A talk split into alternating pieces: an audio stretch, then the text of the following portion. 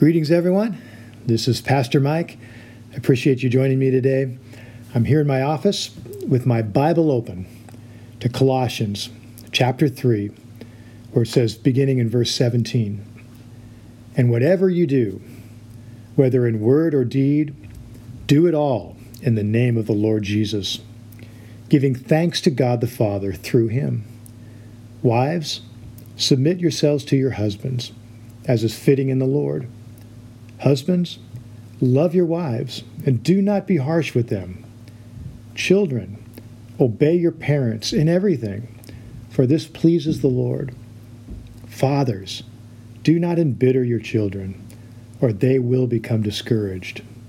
Slaves, obey your earthly masters in everything, and do it not only when their eyes are on you and to curry their favor, but with sincerity of heart and reverence for the Lord.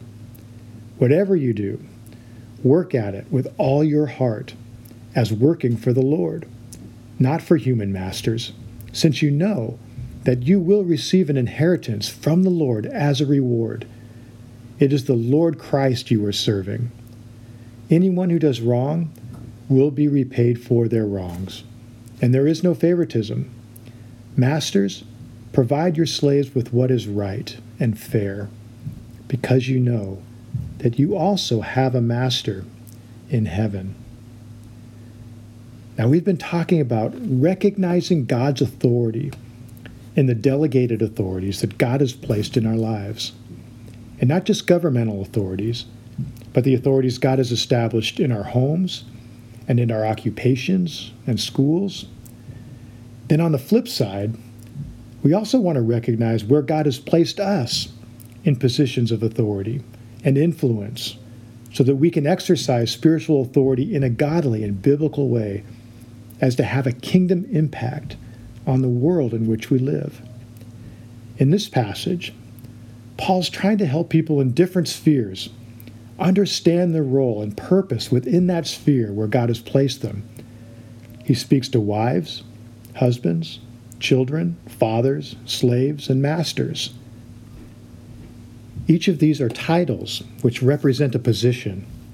Each of these positions carries with it a role and responsibility that has a direct effect on someone else. But also notice that the key to understanding how to function in that position is in seeing how every interaction is ultimately between that individual and God. I think that's what Paul is really trying to communicate more than anything here.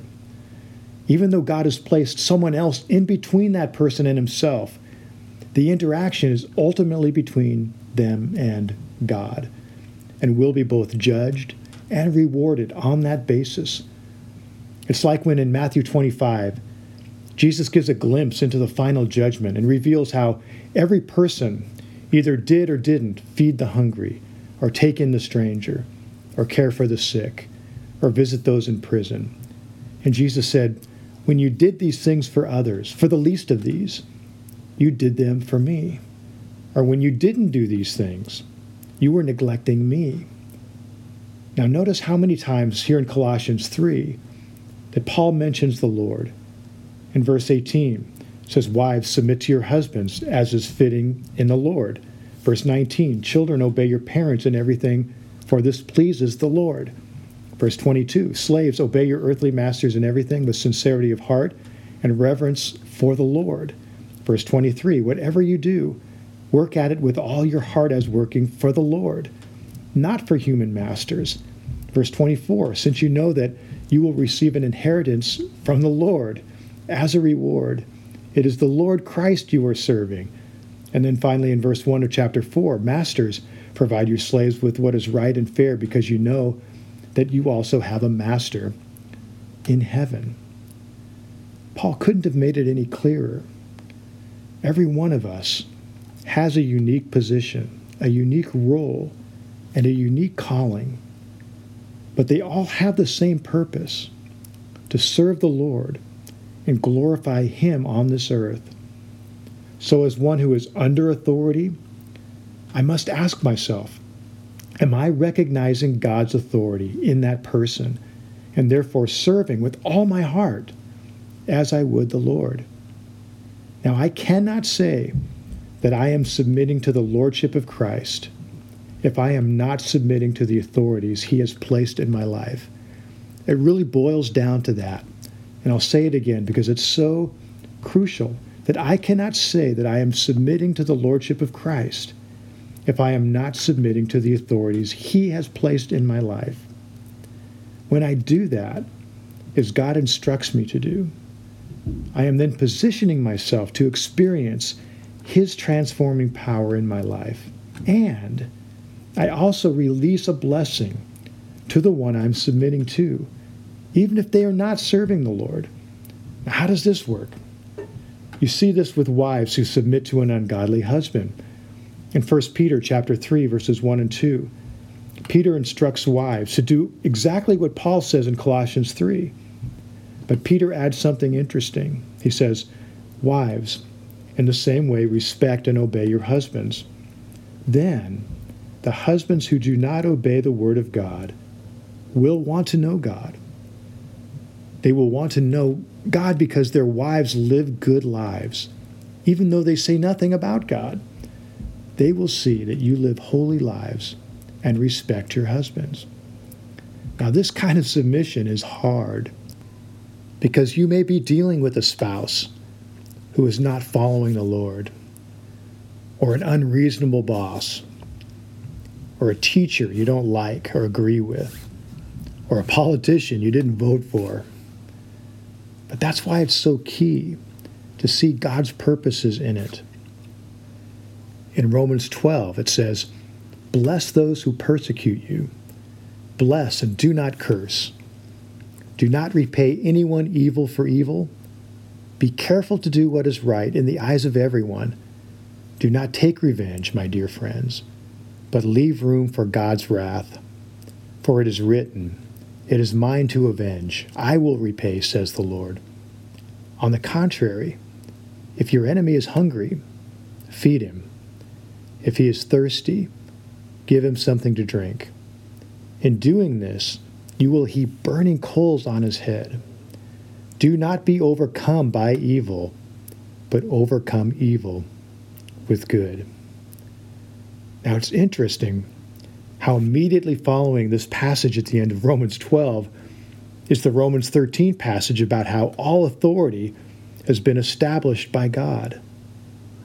These choices to serve God by blessing, loving, and submitting to others, as is fitting to the Lord, when done with faith, become prophetic acts, which simply means they're physical acts that have a spiritual impact. There is a conviction that comes upon the wrongdoer, coals are heaped on their head. Evil is overcome, not by goodness in a generic sense, but by acts of good, of love, of forgiveness, of service, which then have an effect on the spiritual atmosphere. In Colossians 3, we see this command for slaves to obey their masters in everything. Now, often our first reaction to this verse is to chase the squirrel. That is, I make the discussion about the question of whether this means God is condoning slavery. No, He is not. What God is saying is that in whatever situation we are in, even if it is extreme, we are to live as those who are fully submitted to God. That will look different for every person.